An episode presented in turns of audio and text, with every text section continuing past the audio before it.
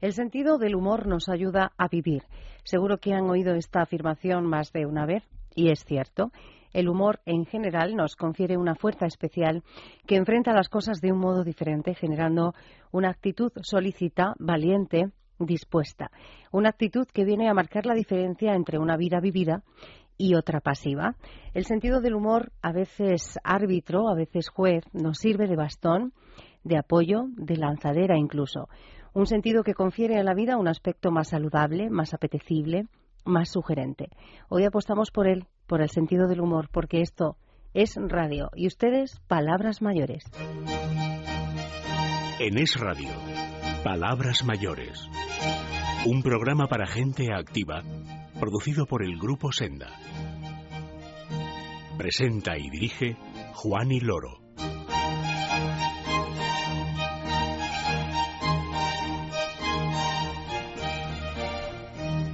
Bienvenidos a todos. Gracias por acompañarnos en este domingo 16 de marzo ya de 2014.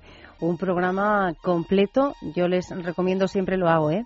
pero eh, esa es mi intención. Les recomiendo que nos, que nos acompañen, que no se pierdan los próximos 60 minutos en la sintonía de Radio. Vamos a comenzar dentro de nada con nuestro consultorio jurídico. Después tendremos actualidad de este sector de atención a los mayores con una firma de un convenio importante entre dos entidades muy significativas de este sector. Nuestro tiempo del recuerdo y hemos hablado del sentido del humor. Vamos a despedir el programa hoy con un humorista, con Emilio González, que ha venido a visitarnos. Gracias a todos y gracias a mi compañera Marta Pérez, que está en control. Comenzamos. En Es Radio, Palabras Mayores.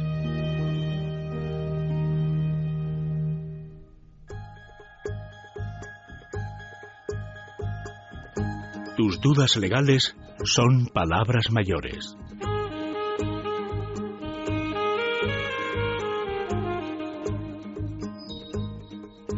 Vamos a comenzar como solemos hacer cada domingo resolviendo esas dudas legales. Ya saben todos que eh, resolvemos esas dudas con la ayuda de los profesionales de la Asociación de Juristas de España, Lex Certa. Concretamente, con su presidenta, que es la persona que cada domingo atiende nuestra llamada y que ya está al otro lado del teléfono. Flor Generoso, buenos días. Buenos días. ¿Qué tal? Bien, ya casi, bueno, no, no, casi, el día 16 ya, la mitad del mes, ya nos lo hemos nos lo hemos, vamos, eh, avanzado totalmente. Ya, ya, ya pensé que ibas a decir, ya casi, casi en primavera, pues sí. Pues sí, casi en primavera. Bueno, yo creo que ha sido una primavera la semana, vamos, esta semana hemos tenido total primavera. Sí, es cierto. Absoluta. Yo estoy feliz, ¿eh? Con este tiempo. En algunos momentos más intenso de verano. sí. Sobre todo los al mediodía. Sí, lo que pasa es que es un tiempo raro, ¿no? A la hora de, de que decides por la mañana temprano qué te vas a poner. Ah, lo que pasa es que luego no sabes cuándo en marzo mallea, en, en mayo marcea. Eso es. Ya verás como en mayo va a hacer frío. Ya, ya, ya, ya, bueno. Vamos, vamos de momento, Flora, a resolver eh, eh, las dudas, la duda que tenemos planteada para, para esta mañana, que volvemos al tema de las herencias. ¿Qué te parece? Bueno, la verdad es que es un tema muy muy a colación siempre, ¿eh? Siempre. Eh, y siempre muy debatido y siempre muy preguntado y siempre muy discutido. Pues hoy mucho quebradero de cabeza dan. Eso es. Hoy también resuelta esta duda que va a ser. Eh, Flor, la pregunta dice así, tengo una pregunta sobre herencias. Mis abuelos fallecieron hace más de 20 años y dejaron dos casas en el pueblo y varias fincas.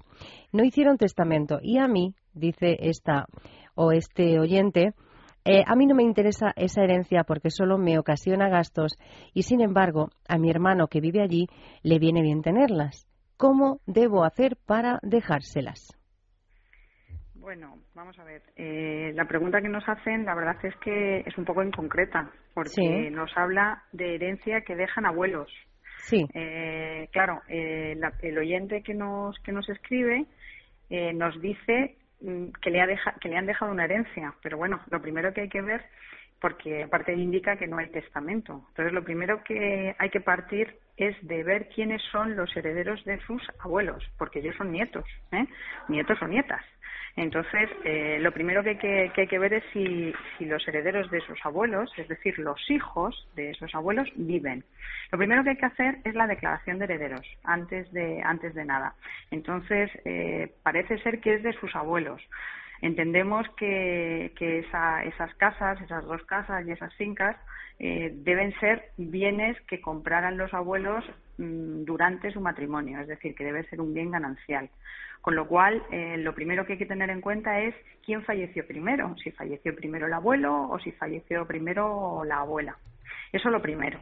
Eh, lo primero que habría que hacer es la declaración de herederos de los abuelos y para eso quien heredan son los hijos. Entonces, eh, aquí la parte que nos está haciendo la pregunta son nietos. Lo primero que tendríamos que saber es si vive algún hijo de esos, de, esos abuelos, de esos señores. Porque quien tiene que plantear esa declaración de herederos, existiendo hijos, tienen que ser los hijos y no los nietos. En caso de que todos los descendientes de esos abuelos hubieran fallecido, es decir, los padres de, de estos nietos o nietas, o incluso hermanos que puedan tener sus, es decir, sus tíos, si hubieran fallecido todos, entonces sí pueden hacer la declaración de herederos ellos. Em, en este caso, la declaración de herederos se puede hacer en un notario, porque son herederos directos. Pero mm, ya insisto que la declaración de herederos la tiene que hacer el, heredero más directo. Y en este caso, el, heredero más directo de los abuelos, en principio, son los hijos, no los nietos. ¿De acuerdo? Entonces, lo primero que hay que hacer es esa declaración de herederos. Y esa declaración de herederos habría que hacerla en notaría.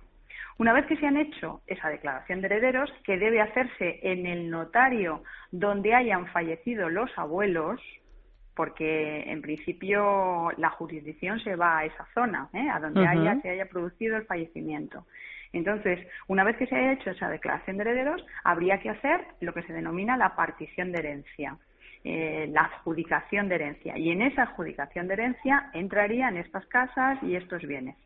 Una vez que ya sabemos la declaración de herederos y una vez que se hace esa esa de, sabemos quiénes son los herederos y ya podemos hacer esa declaración, ya podemos hacer esa partición de herencia, en esa partición de herencia este, este señor que nos escribe o señora, este oyente, podría renunciar a esa herencia y así, en este caso, pues no eh, podría renunciar en favor de su hermano y bueno, pues esto significaría que ya no tiene nada que ver con esa herencia y él eh, quedaría totalmente fuera de ella.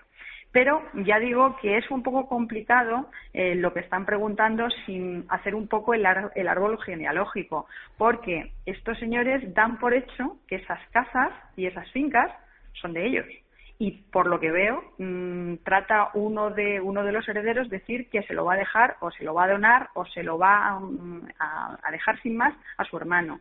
Pero si estos abuelos tienen además de sus padres eh, otros otros hijos significaría que si han fallecido esos tíos y a su vez ellos tienen hijos eh, estos también vienen llamados a la herencia, con lo cual esas casas no solamente son de estos dos, dos hermanos ¿eh?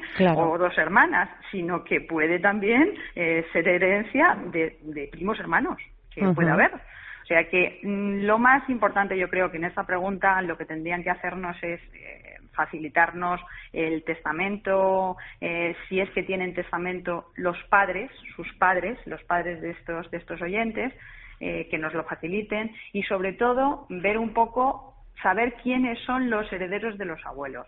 Si solamente había un hijo, si había varios, si esos hijos tienen a su vez descendientes, porque quizá esta herencia no se pueda hacer así tan fácilmente. ¿eh? Si hay más, hay que, hay que ir todos a la herencia. Y todos a la herencia, a lo mejor la, la casa pues se distribuye entre muchas partes y a lo mejor hay que renunciar eh, a todos, en derecho a todos los que sean descendientes y no solamente en el hermano, porque a lo mejor la casa no le corresponde al hermano al 100%, sino que la tiene que, repartir con otros primos hermanos claro, es que es un poco, es un poco complicado, eh, sí. Claro, ¿eh? porque estamos hablando de abuelos y estamos hablando de abuelos que no tienen testamento, mm. con lo cual mm, hay que hacer una declaración de herederos y en esa declaración de herederos son llamados todos los herederos, no una parte. Entonces esa, esas dos casas pueden ser de muchas personas y no solamente de dos. Claro. Como parece entender el oyente que nos escribe parece entender que es exclusivamente de su hermano y de él y que él, como no quiere esa herencia porque lo único que le genera son gastos,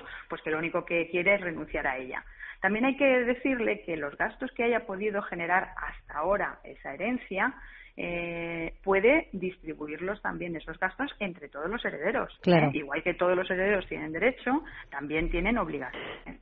Entonces, todo lo que se refiera a IBIS de, de esas casas, todo lo que se refiera a impuestos de basura, si es que existen impuestos, todas derramas que hayan podido pagarse por esa casa. Imaginemos que hay que reparar techos o hay que reparar fachadas eso es un pago a distribuir entre todos los que sean herederos de, esa, de, esos bienes. ¿eh? No solamente se tiene que hacer cargo estas dos personas, el, señor que le interesa, porque parece que vive en el pueblo y le interesan mucho, tanto las fincas como las casas, y, al otro menos, pero sin embargo está, eh, está soportando todos los gastos. Entonces, en este caso, los herederos tienen que hacerse cargo de todos los gastos.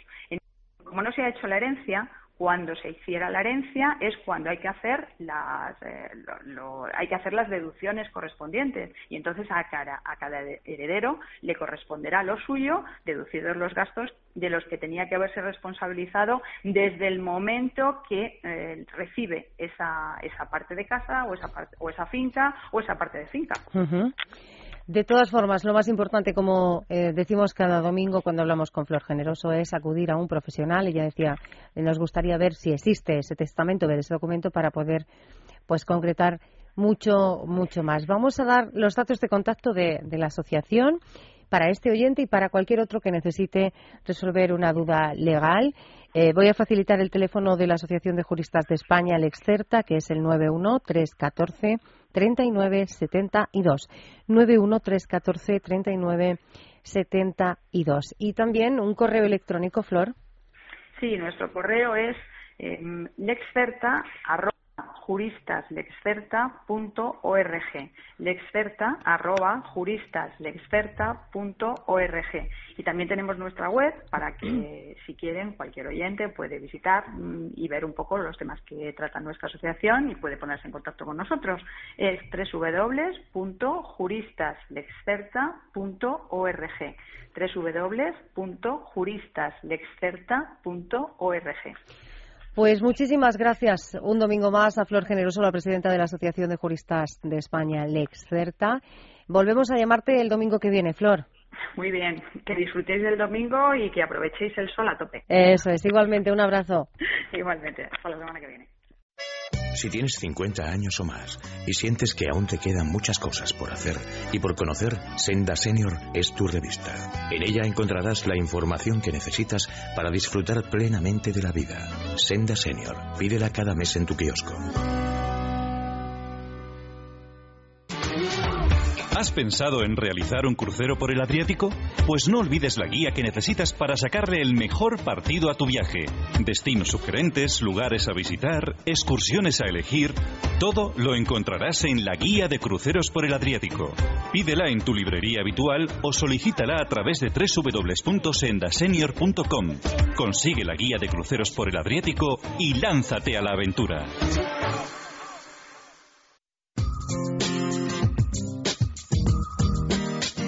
Las últimas noticias del sector son palabras mayores.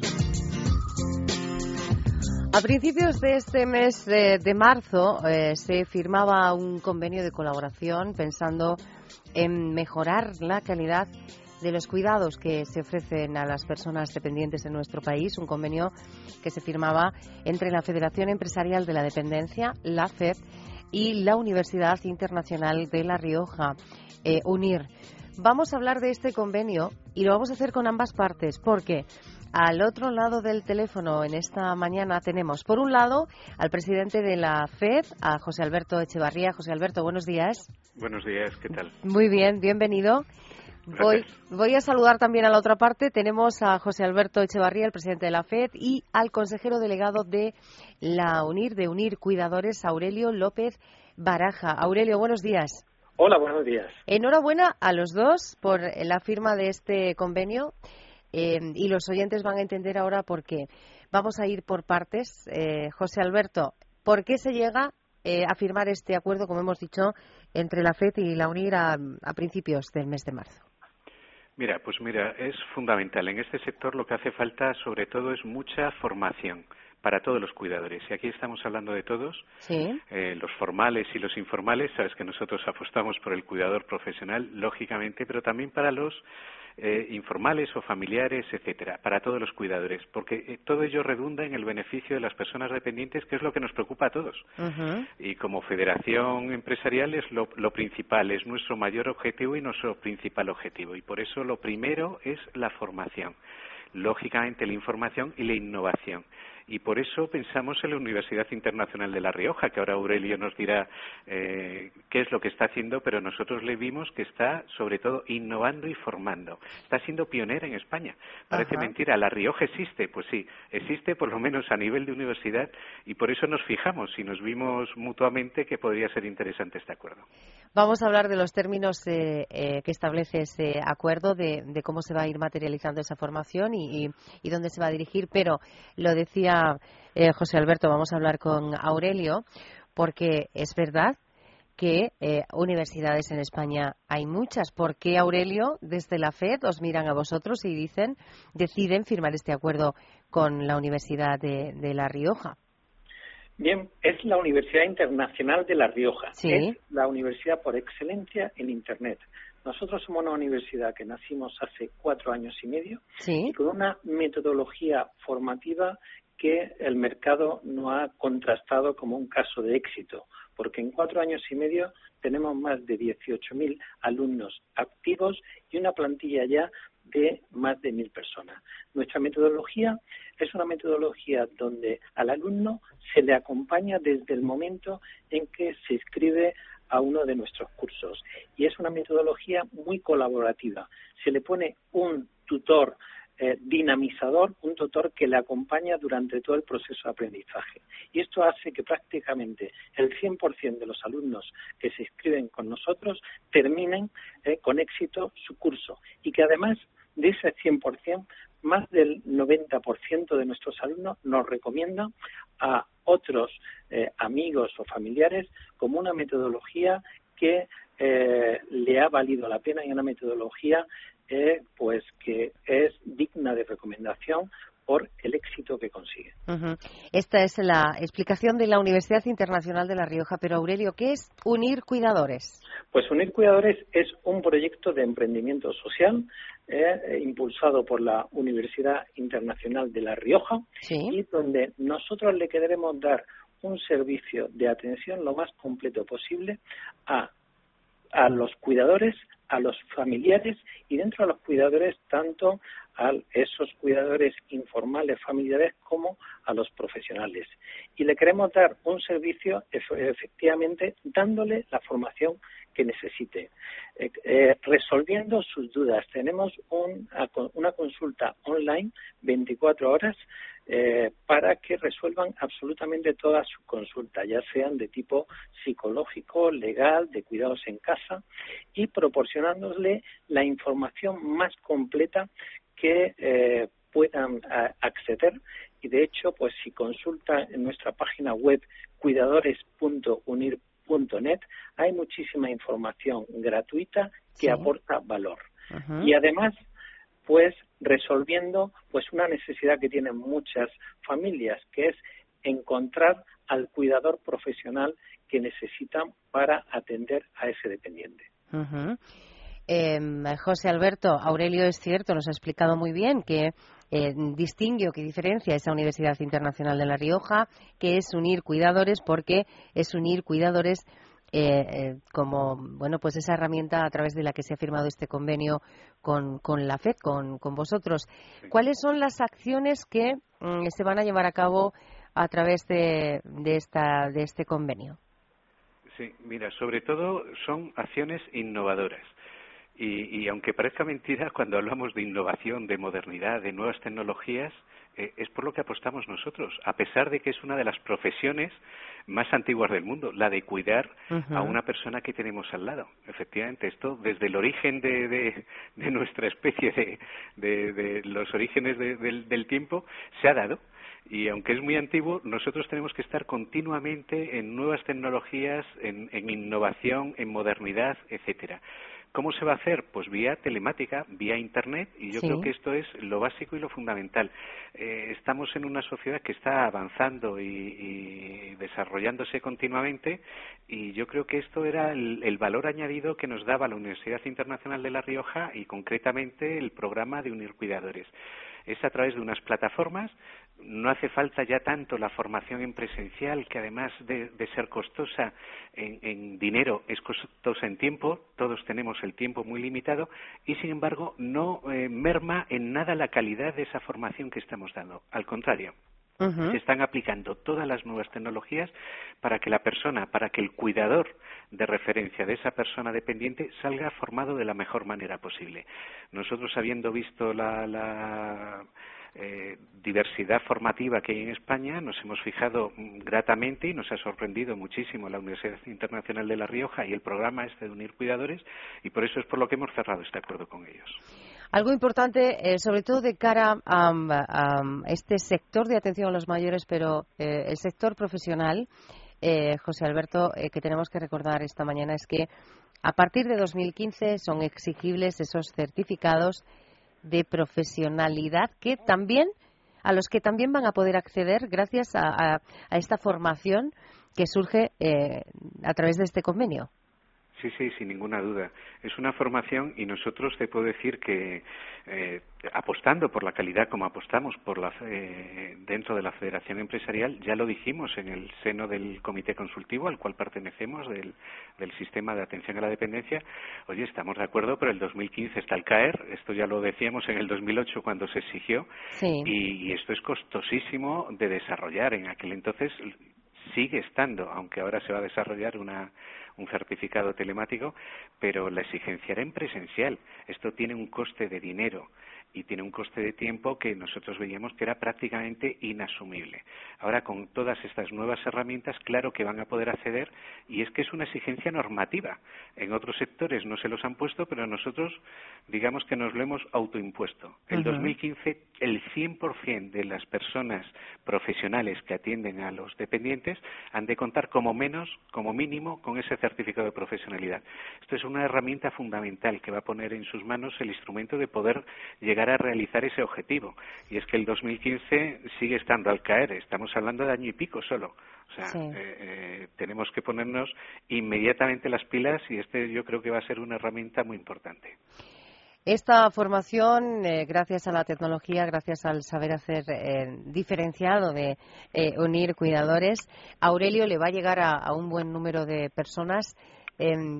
Yo no sé si, se ha estimado desde la FED o, desde eh, vuestra, vuestro terreno, desde la universidad, eh, Aurelio, el perfil de las personas que van a acudir a esta formación online. Bien, mm, el perfil son para personas que quieran atender sociosanitariamente a personas dependientes tanto en instituciones sociales como en el domicilio. Entonces ahí estamos hablando de miles de personas. Un amplio espectro de gente, claro. Efectivamente. Entonces nosotros vamos a dar esa formación. Somos un centro acreditado ya para impartir la formación presencial y estamos esperando a que nos aprueben la plataforma online como todas las instituciones ahora mismo que, eh, que la han solicitado.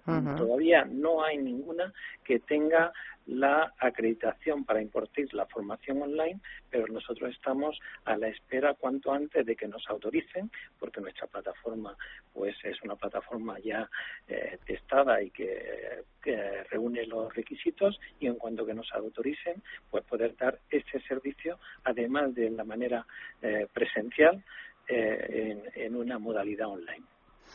Esta, este convenio tiene una fecha límite. Eh, os pregunto a los dos, a Aurelio y a José Alberto. ¿Os habéis fijado eh, una fecha en que decir, bueno, pues esta necesidad que teníamos la hemos cubierto? O como decía José Alberto al inicio, esto de la formación es, eh, un campo abierto siempre. Sí, no, lógicamente, bien, se, se pone siempre un límite temporal, pero susceptible de seguirse eh, renovando en el tiempo y yo creo que sinceramente va a ser un acuerdo que va a perdurar eh, en el tiempo y, por, y por mm, bastante. O sea, no, no nos hemos puesto un límite porque esto está en continuo crecimiento. La formación va a ser necesaria, va a seguir siendo necesaria siempre porque creo que es uno de los pilares, ya no solo en el tema laboral, sino y especialmente en el sector del que estamos hablando de la dependencia, que continuamente están saliendo nuevas tecnologías, nuevas formas, nuevos criterios de, de atender a estas personas, con lo cual ya no solo de promoción laboral, sino incluso social y dentro del sector que estamos hablando, y siempre vamos a tener que contar con una, con una entidad de referencia que nos tenga que estar apoyando en estos temas. Y yo creo que tiene el suficiente prestigio, lo ha demostrado, y la suficiente innovación, que está en continua innovación, la Universidad Internacional de La Rioja, como para que yo creo que sea un acuerdo susceptible de, seguir en el tiempo. Además, lo decía Aurelio, lo repetíamos ahora, es un amplio espectro de gente la que puede acceder a esta formación. ¿Algún aspecto dentro de ese campo, ese campo amplísimo del que estamos hablando eh, sobre el que incidir en materia de formación para, como decía José Alberto, cuidadores profesionales y también informales? Bien, eh, creemos que por nuestra parte, por unir, pues estamos, eh, tenemos ya una oferta formativa amplia en cuanto a formato y duración. En cuanto a duración, tenemos oferta formativa desde una hora a títulos como eh, son los certificados de profesionalidad de hasta 600 horas, ¿eh? en lo que se refiere a personas dependientes, eh, cuidado de personas dependientes en domicilio. Mm, adicionalmente, el espectro también es amplio en cuanto a mm, mm, cursos que se puedan dar en formato presencial y en formato online y lo que llamamos clases eh, masterclass o clases en directo, donde eh, la persona que atiende esa clase en directo puede preguntar vía online, vía chat, al experto que esté impartiendo esa materia, esa materia y resolver automáticamente y de manera online sus dudas. Y eso también tenemos esas clases, tanto en directo como después. Si alguien no puede atender en ese horario esa clase, después también las ofrecemos en diferido. Lo cual siempre va a poder tener acceso a esa formación, ya sea de manera online, en directo, donde le van a poder resolver sus dudas, o en diferido. Queda, queda eh, muy claro, Aurelio. José Alberto Echevarría, por último, quiero saber dónde em, remitimos a los oyentes si quieren saber más de esta eh, oferta formativa de eh, lo que supone este convenio de colaboración entre vosotros, entre la FED y Unir Cuidadores.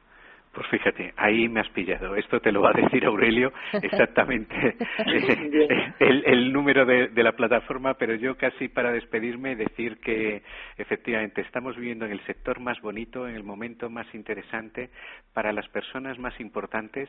Yo soy un enamorado y siempre lo digo, estoy orgulloso de ser empresario y todos los empresarios se tienen que sentir orgullosos porque son los que crean riqueza, crean puestos de trabajo, generan las inversiones necesarias, pero más orgullosos todavía de estar en este sector. Y a pesar, y sabéis, porque vosotros me conocéis, de que siempre estoy diciendo lo mal que está el sector empresarial en su conjunto y este sector en particular, iniciativas como estas que redundan en beneficio eh, de, las personas en definitiva dependientes, que es lo único que nos preocupa, a través de la formación de los cuidadores, yo creo que es muy importante y muy bonito. Estamos en el mejor sector y en el mejor momento para la innovación, para la calidad y para la formación. Y ahora, en cuanto a la dirección de dónde se tienen que dirigir, se lo dejo al experto que es el Aurelio, el de, el de Unir Cuidadores. Pues, pues nada, yo me sumo a las palabras también de José Alberto. Nosotros estamos encantados con este proyecto social que pretendemos ayudar a muchísimas personas y eh, donde se pueden dirigir es a nuestra página web que se llama cuidadores.unir.net. Cuidadores.unir.net. Net. Vamos a repetirlo, cuidadores.unir.net. Pues Aurelio López Baraja, consejero delegado de Unir Cuidadores, gracias por acompañarnos esta mañana y reitero, enhorabuena. Pues muchísimas gracias a ustedes y encantados de poder eh, atender a todo el mundo que eh, necesite eh, de nuestros servicios en este entorno. Gracias, Aurelio. Buenos días.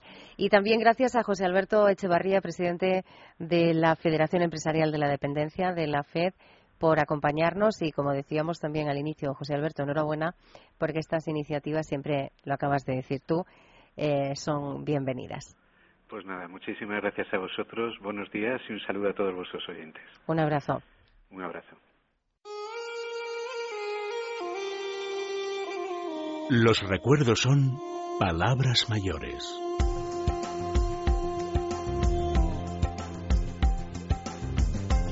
Nos paramos hoy en 1977, repito, 1977. ¿Por qué lo repito? Bueno, pues para que eh, tengan un poquito más fácil ese ejercicio de memoria que, les pedimos a todos a estas horas de, la mañana.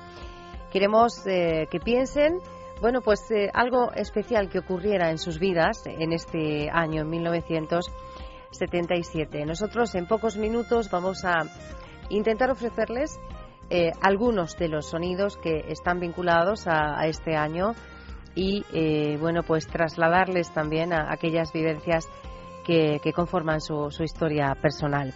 Por ejemplo, en 1977, el 17 de abril, nace este chico que vamos a escuchar, que es eh, Xila, es músico de reggae jamaicano que pertenece al movimiento Rastafari cuyas canciones hablan de pobreza, también de la falta de motivación de eh, los jóvenes jamaicanos y de la opresión política que ha vivido ese país en alguna ocasión.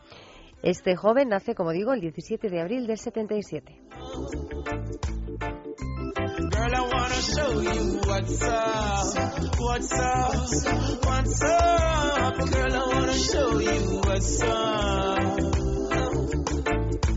Sexy girl, I I. First time I see you and me happy ask, what's your name at last? Woman, you got me out. Yes, black woman, I love the way you look. From your head to foot, a number one in a memo. Tell your pretty girl you got a pretty smile. Take you all the while. Girl, I wanna give you good love.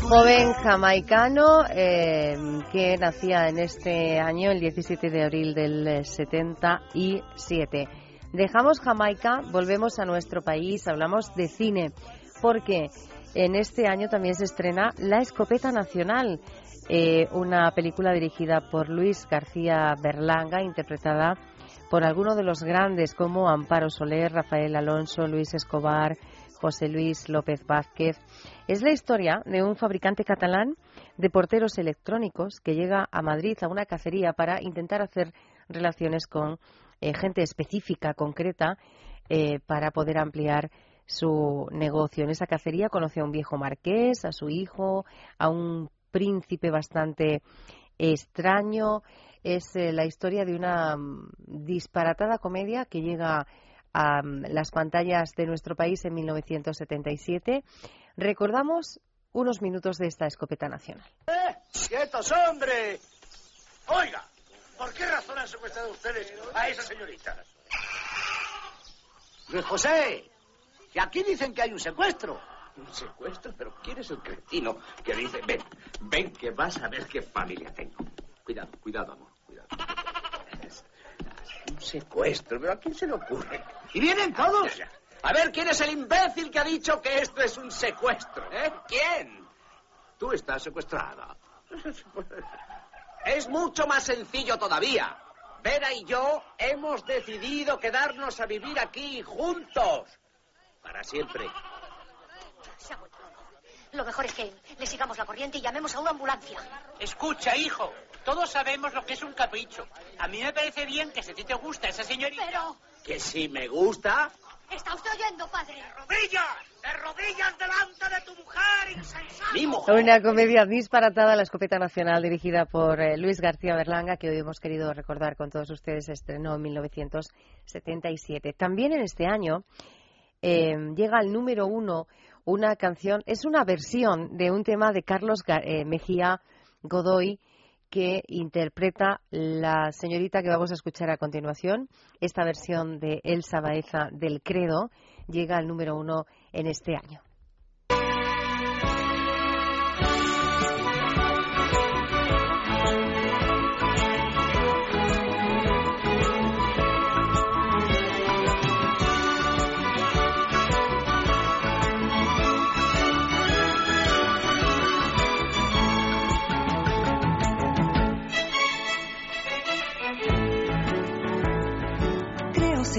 Firmemente, que de tu pródigamente todo este mundo nació, que de tu mano de artista, de pintor primitivista, la belleza floreció, las estrellas y la luna, las casitas, las lagunas, los barquitos navegando sobre el río rumbo al mar.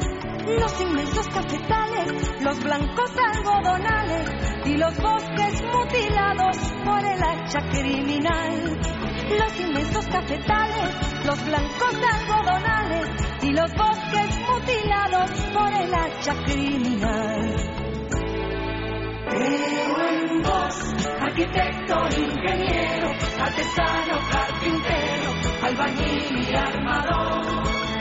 Creo en vos, constructor del pensamiento, de la música y el viento, de la paz y del amor.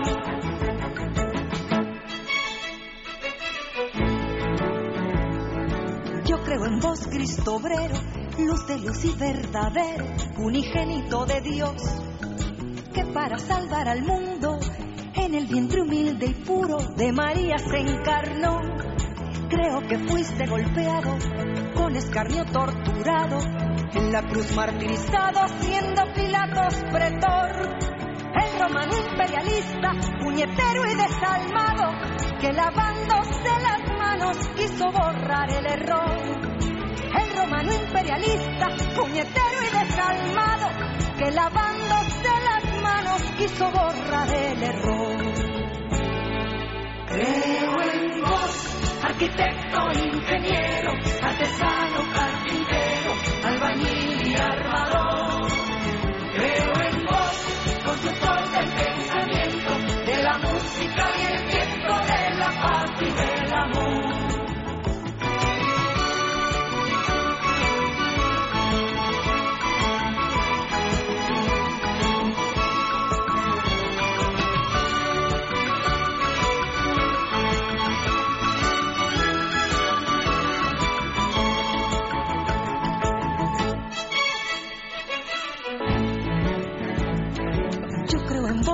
Compañero, Cristo humano, Cristo obrero, de la muerte vencedor. Con el sacrificio inmenso, engendraste el hombre nuevo para la liberación. Vos estás resucitando en cada brazo que se alza para defender al pueblo del dominio explotador. Porque estás vivo en el rancho, en la fábrica, en la escuela. Creo en tu lucha sin tregua, creo en tu resurrección. Porque estás vivo en el rancho, en la fábrica, en la escuela. Creo en tu lucha sin tregua, creo en tu resurrección.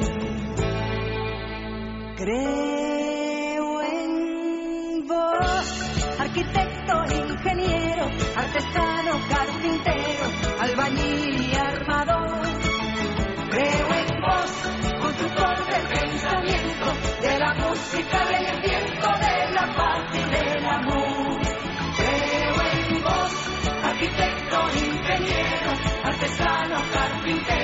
albañil y armador. Creo en vos, constructor del pensamiento, de la música y el viento, de la paz y del amor.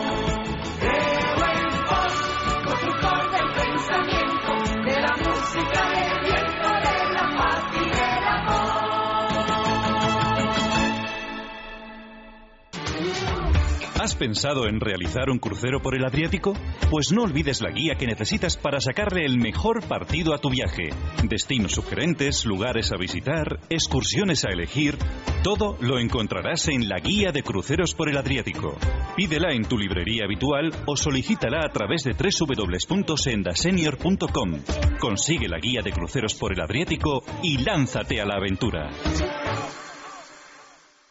¿Crees que la edad es una ventaja y que cumplir años es todo un regalo? Si es así, Senda Senior es tu revista. Actualidad, economía, salud, belleza, cocina. Todo lo que necesitas saber para conocer lo que le interesa a la gente de tu edad. Senda Senior, la mayor apuesta por la madurez activa. Pídela en tu kiosco. Nuestro personaje de la semana.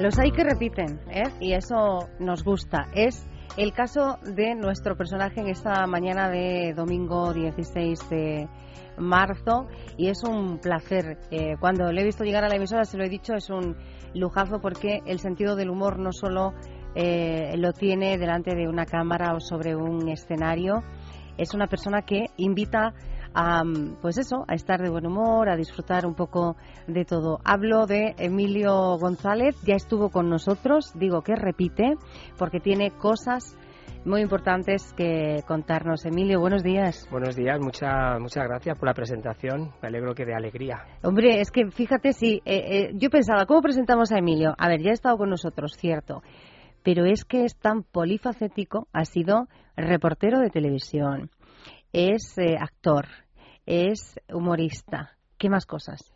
Uf, es verdad que guionista también he sido, ¿qué más cosas? Pues bueno, todo un poco relacionado con el arte. La verdad que soy, como se dice vulgarmente, culo inquieto y es verdad que lo muevo un poquito todo porque me gusta, sí. Todo relacionado con el humor.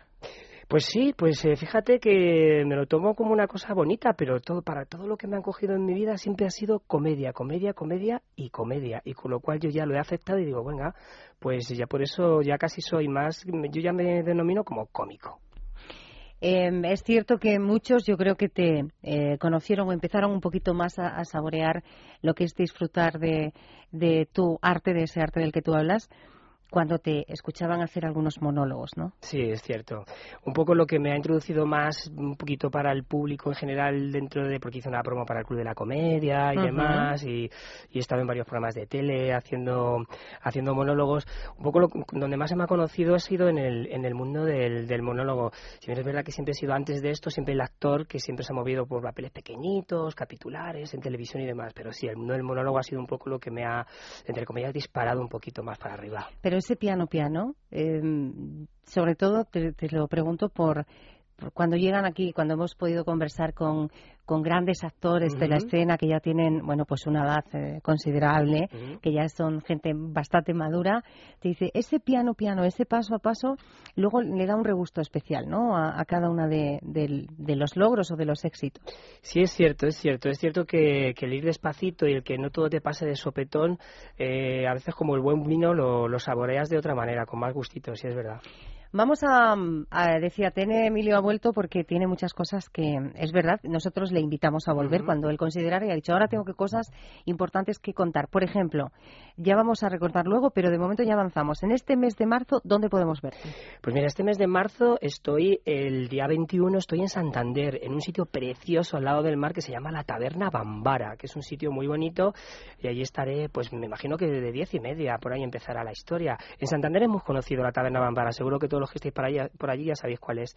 Y luego el día 28 estoy también en un sitio muy bonito, pequeñito, que se llama el Café Galdós, que está muy cerquita del Círculo Bellas Artes. En Madrid. en Madrid, aquí en Madrid, muy cerquita, en la calle Madrazo.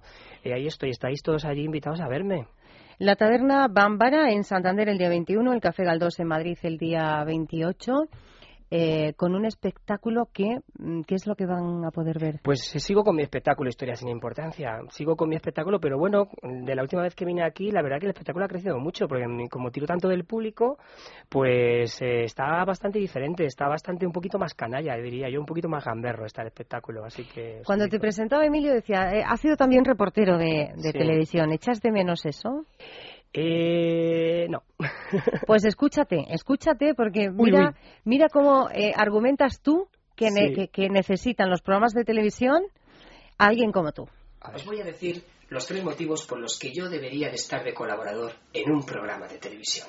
El primero de ellos es por mi nombre artístico. Ya está bien de nombres artísticos de colaboradores aburridos como Coto Matamoros, Mariñas, María Antonia Iglesias. Yo me he buscado un nombre artístico de colaborador que cualquier programa triunfará si me tenéis. Sí. Mi nombre tiene los tres ingredientes que debe de tener un colaborador triunfador. Musicalidad, toque americano y toque flamenco. ¿Estáis preparados? Recuerdo, musicalidad, toque americano y toque flamenco. Allá va. Emilio JJ Sonson. Sonson es para que tú la bailes, es Sonson es para cantarlas al. ¿Qué? Os habéis quedado alucinados, de piedra en el sillón. Por eso lo voy a repetir otra vez. ¿eh? No me digáis que no tiene musicalidad, toque americano y toque flamenco. Esta vez lo voy a repetir, pero versión karaoke, para que veáis el despliegue de medios. Aquí van a ser las letras, ¿eh? Todos conmigo. Adelante.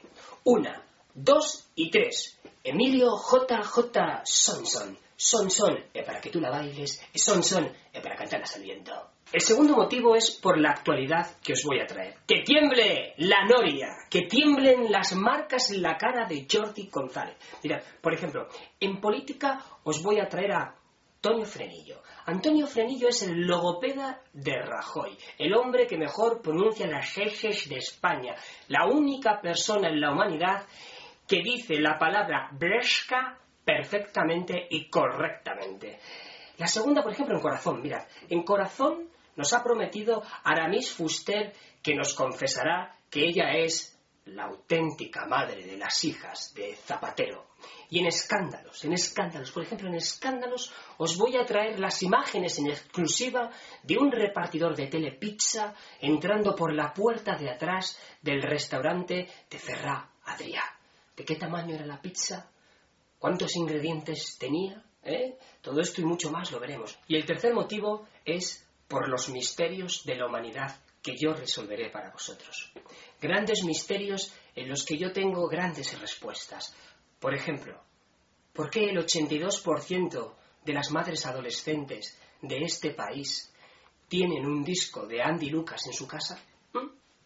¿O por qué el 86% de las personas que tienen este paleto incisivo picado, o sea, esto lo tienen negro, les gustan los chichos, los chunguitos o camela? y la más aplastante de todas. Seguramente todos tenéis un familiar. Todos diréis, es verdad, es cierto. ¿Por qué el 95% de los alopécicos, es decir, de los calvos menores de 40 años, salen con días buenas? ¿Mm? Por todo esto y mucho más, espero que nos veamos pronto. Se despide de vosotros Emilio JJ Sonson. Sonson. Estamos disfrutando mucho escuchando porque le decíamos a Emilio González, escúchate que eh, argumentas esos tres motivos por los que los programas de televisión necesitan a alguien como tú. Yo me alegro de que de la respuesta cuando te he preguntado, ¿lo echas de menos? y has dicho no. Me decías, este, este audio que estamos escuchando tiene historia, cuenta. Pues este audio que no me lo esperaba, pero le tengo mucho cariño porque realmente fue el inicio de mi espectáculo de monólogo, que ya ha cambiado mucho, ya tiene mucha más vida y demás, pero es que además eh, este, este vídeo, que es un vídeo que está en YouTube, que habéis cogido el, el, audio, fue de la productora de Arguiñano que me llamó para, para un programa que luego no se hizo y fue la prueba que hice para ese programa y la colgué en YouTube hace ya, bueno, sí, hace ya tres años, una cosa así. Y a raíz de eso comenzó y a raíz, a raíz de este texto, que muchas de las cosas siguen en el monólogo, a raíz de este texto empezó Historia sin importancia, por lo cual es curioso, no me lo esperaba. Pensaba que ibas a coger un trozo de alguna actuación o algo, pero bueno, me alegro, me alegro un Ah, te hemos sorprendido, ¿eh? Sí, sí, sí, sí, la verdad que sí. Ese, ese humor, le decía también a Emilio, eh, que para eh, hacer humor hay que tener una sensibilidad especial y una inteligencia también muy mm, fina, ¿no? Sí, yo creo que yo creo que para reírse con, primero de uno mismo, porque yo por ejemplo en mi monólogo me río mucho de mí mismo y para captar esas ironías, yo creo que tener yo creo que las personas inteligentes el sentido del humor es una señal de inteligencia bastante bastante grande. ¿De qué tenemos que reírnos hoy en día? Pues vivimos, creo que vivimos en una época que hay que reírse, hay que reírse de muchas cosas, aunque la verdad nos deja un poco hueco, ¿no? Para reírnos, pero yo creo que, yo creo que de todo uno se puede reír de casi todo, menos del dolor ajeno. Menos del dolor ajeno, yo creo que uno se puede reír de, casi todo. Yo creo también empezando por uno mismo también. Hay muchos tipos de, bueno, muchos tipos de humor. El humor es lo que es, pero sí que es cierto que eh, profesionales del humor eh, se ríen de unas cosas ¿eh? y no de otras y eso un poco eh, va perfilando ¿no? la personalidad artística de cada uno de, de vosotros. ¿Cuáles son esos temas que no faltan en tus actuaciones? Pues eh, yo realmente, como mi espectáculo se llama Historia sin importancia, me río mucho de las pequeñas cosas de la vida, de cuando nos afeitamos los hombres, de las exparejas, de, del paso del tiempo, del paso del tiempo. Eh, me río mucho, mm, tengo una parte del monólogo que digo cómo jadeamos, como que según el jadeo que tenemos, así somos. O sea que yo, por ejemplo, en mis monólogos no tengo mm, temas religiosos, apenas toco política, porque bueno, lo que yo quiero hacer un poco con la gente que se olvide de todo eso que ven los telediarios y hablo un poquito de las de las pequeñas cosas, por eso lo llamo historias sin importancia, que luego seguramente son las historias que realmente importan, ¿eh? Sin duda. Dicen que la felicidad está hecho de eso, ¿no? De esos pequeños, esas pequeñas historias o esas pequeñas, esos pequeños detalles. Eh, es un espectáculo, el de, el de, Emilio González, lo decíamos la otra vez que estuvo aquí, que hace ya cuánto, un año y pico, ¿no? Sí, hace ya un año y pico. sí. sí. Eh, decíamos que es un espectáculo para todos los públicos. ¿no? Para todas las edades, me refiero. Eh... De 18 para arriba, sí. sí, sí, lo van a entender perfectamente, sí. sí. los lugares comunes y demás, sí, sí. ¿Quién se ríe más, los hombres o las mujeres? Yo creo que las mujeres en mis espectáculos se ríen más de los hombres, me meto muchísimo con ellos. Son más cómplices tuyas, ¿no? Porque haces ahí un espectáculo muy interactivo. Sí, sí, es muy interactivo, subo al público, tengo una prueba de amor dentro del espectáculo eh, y además me río mucho de los hombres y de sus pequeñas, como yo digo en el espectáculo, sus pequeñas miserias. Y hay una parte muy graciosa que son, que cuento por ejemplo los síntomas de cuando un hombre se hace mayor. A ver, ¿cuáles son? atentos a todos aquellos que tienen más de, de 50. Pues yo, yo esto lo digo en el monólogo, digo, no hace falta tener una edad. Yo digo, hay hombres que son muy mayores con 18 y hay hombres con 50 que y con 70 que son jóvenes. Que son ¿eh? jóvenes. Entonces yo digo una serie de síntomas y que cada uno se los tome. A ver, pues mira, yo creo que uno se hace mayor cuando empieza a cuidar su alimentación. Yo, por ejemplo, tomo tanto Actimel que estoy a punto de ser inmortal. ¿Sí? Sí, yo creo que uno se hace mayor cuando a tu chica la presentas como mi señora. O yo creo que uno se hace mayor cuando va al Carrefour y a, la salida cuenta el cambio a ver si la, si la han engañado. Ay, eso es verdad. Pero en los hombres y las mujeres, ¿no? En los hombres y las mujeres se podría servir para los dos. Pues, por ejemplo, te haces mayor cuando para ir a dormir la siesta te pones pijama. Esta es otra cosa que hacen mucho los hombres y... O te haces mayor por tu forma de vestir. Un día descubres que vas en chándal a todas partes. Sí. Esa es otra cosa de los hombres.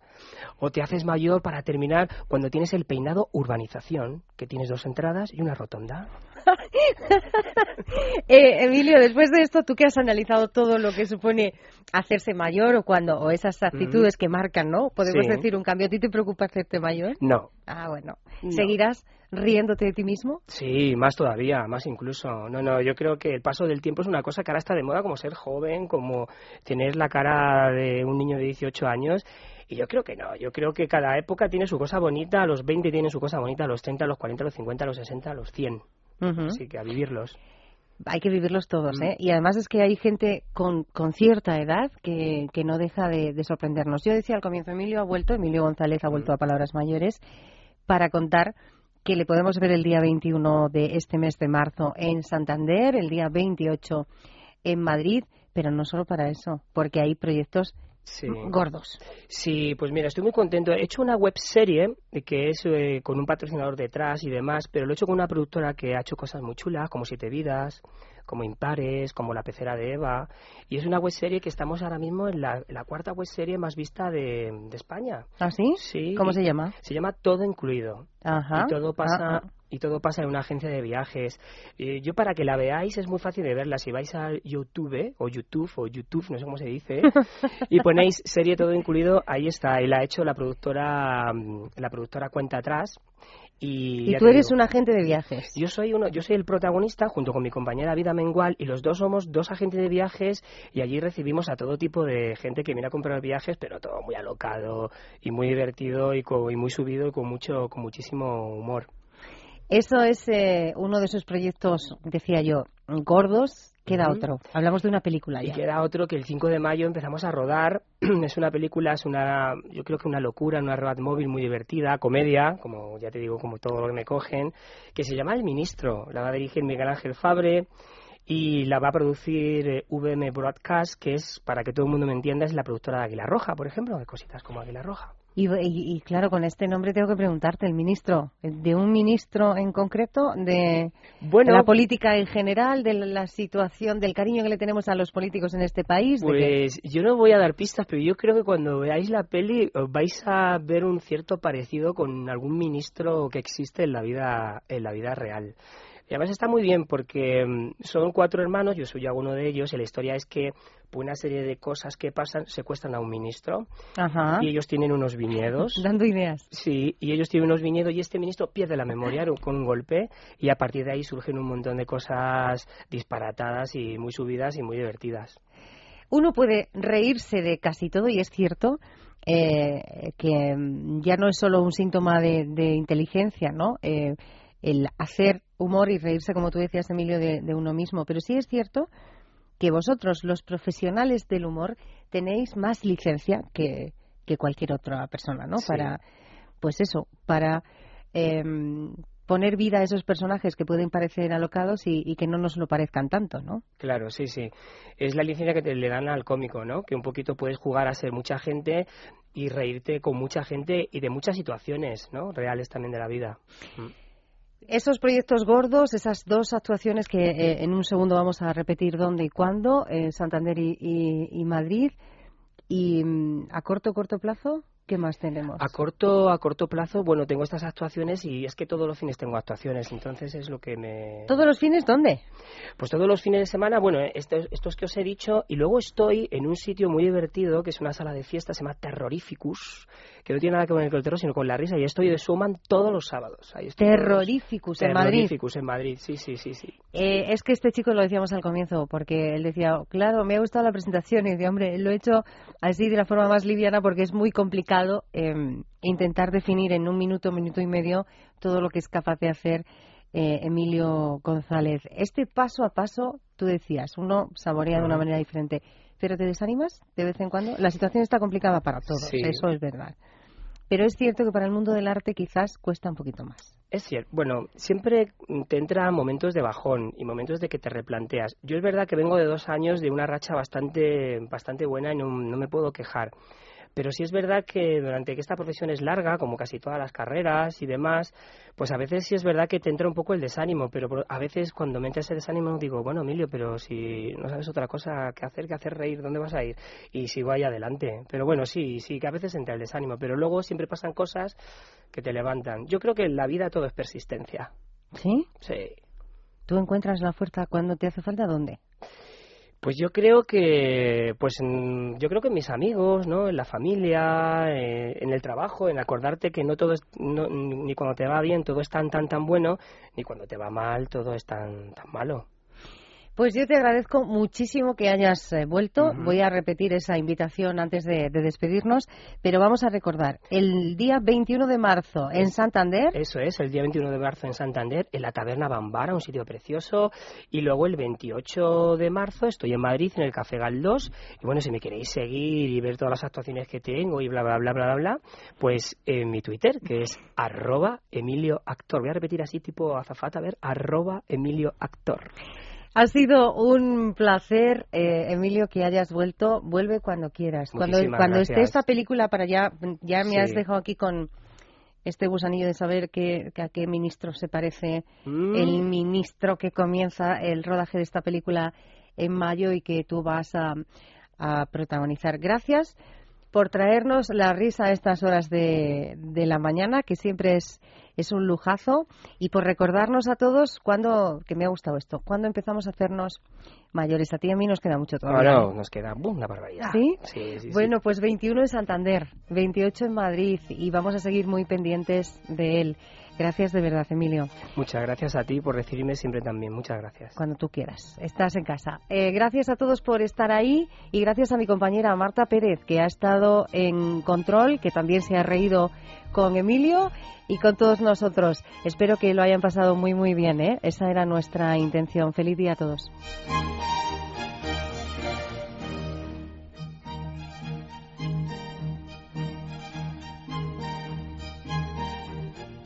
Palabras Mayores, un programa de Es Radio producido por el Grupo Senda. Si tienes 50 años o más y sientes que aún te quedan muchas cosas por hacer y por conocer, Senda Senior es tu revista. En ella encontrarás la información que necesitas para disfrutar plenamente de la vida. Senda Senior, pídela cada mes en tu kiosco.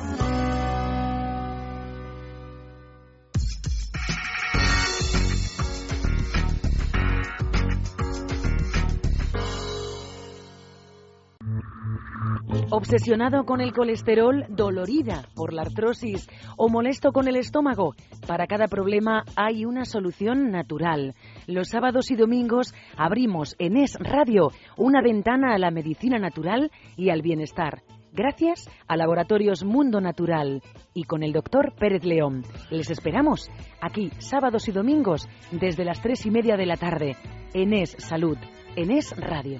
Los sábados y domingos desde las tres y media a las cuatro y media de la tarde en Es Radio, Es Salud.